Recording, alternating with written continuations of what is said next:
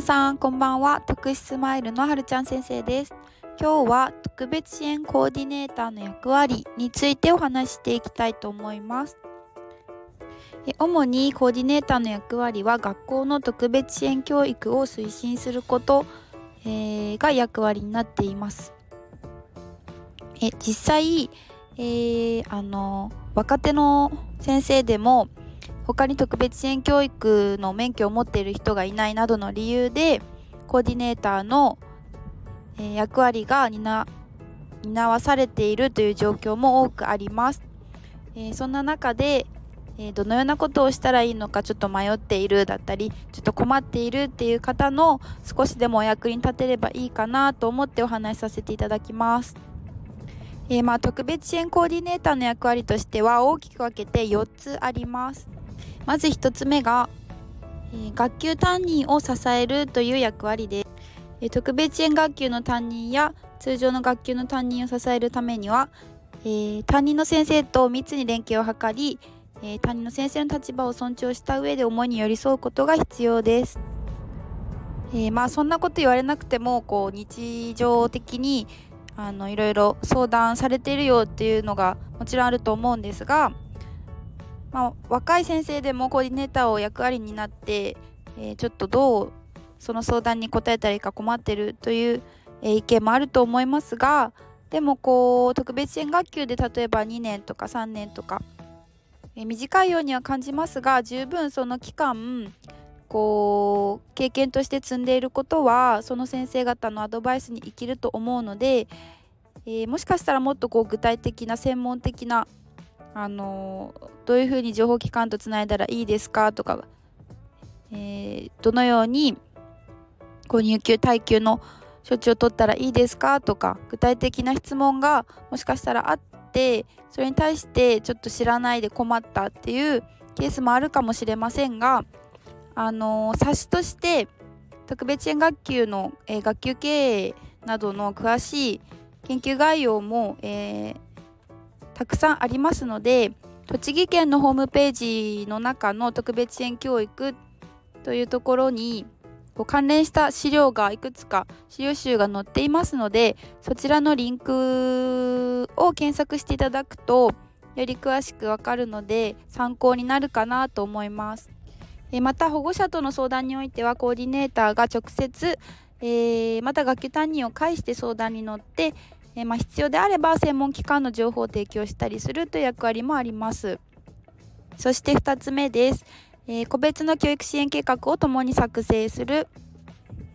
まあ、主に担任が個別の教育支援計画は立てるんですがその中で、まあえー、具体的な支援方法であったり、まあ、評価の仕方であったり、えー、まあ、一緒に考える共に作成するという、えー、立場で合理的配慮を、いい助言を行いましょう。まあ、これもなかなかその、まあ、定義ではそのように共に作成するっていうふうにはなってますが、まあ、そうですね、まあ、こういった支援方法どうですかってこう一緒に考えていくようなそこまでこう思い詰めるようなことでもないかなと思うので、まあ、実際に見てるのは担任の先生なのでその先生の意思を尊重しながら一緒に考えて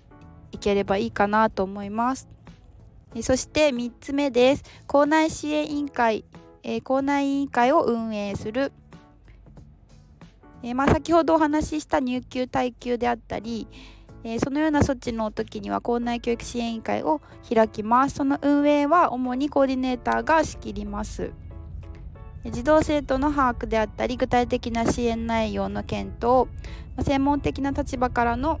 意見を提供しつつ関係機関との情報提供や情報交換、えー、連携に際して連絡の調整などを、えー、行いましょう。そして4つ目は特別支援教育の、えー、理解を広げるということです、まあ、校内の教職員にはもちろん、え保護者の方にもこう理解を示してもらうために、まあ、積極的に日頃からコミュニケーションをとりより多くの方に障害に関する知識や理解を促せるように情報を発信できればベストかなと思います。とまあこんな風にこうつらつらつらつらとあの役割4つあります定義はこのような感じですって真面目なお話をしてしまったんですが、まあ、実際のところそのコーディネーターという役割もあの大変な大変なポジションでこう、え、学級経営でただでさええ、業務が、え、大変な中コーディネーターとしてもお仕事が増えてしまってあの大変苦労している先生が多い中多いと思います。えー、もし悩んだことがあったらやっぱりこう、まあ、同じ市町村内の、まあ、同じ立場のコーディネーターの先生方であったりそういった横のつながりが横のつながりを大事にしながらどんどん聞いてあのー、まあ、市町村ごとのやり方があると思うのでそちらを参考にしながら進めていければいいのかなと思います。あとこう特別支援学校の地域支援ということで、まあ、センター的役割を担っているのが特別支援学校なので、えー、そちらが、えー、行っている先生方への支援についても、えー、栃木県のホームページの学校教育の特別支援教育という、えフォルダーのところに詳しく詳細が載っていて障害の理解であったり個別の指導計画の作成の仕方とか、まあ、障害に応じた教材教具の貸し出しや情報提供などあの本当に支援内容は充実しているのでこううまく活用できればあの先生方のそのちょっとした悩みも解決してくれるのかなと思います。はいえっと今日は特別支援コーディネーターについてあのお話しさせていただいたんですが、まあ、日頃大変な中そういった業務を、まあ、リーダーとして担って校内の特別支援教育について充実させてくださってる先生方には、えー、本当に感謝しかありません。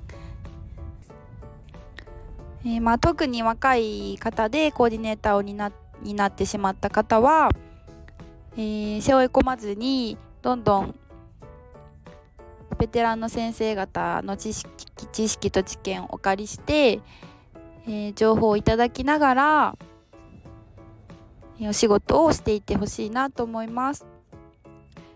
ということで今日もご視聴ありがとうございました。えー、質問や、えご相談など、えレターや LINE 相談窓口でお待ちしております。プロフィール欄から追加できますのでよろしくお願いします。また明日お会いしましょ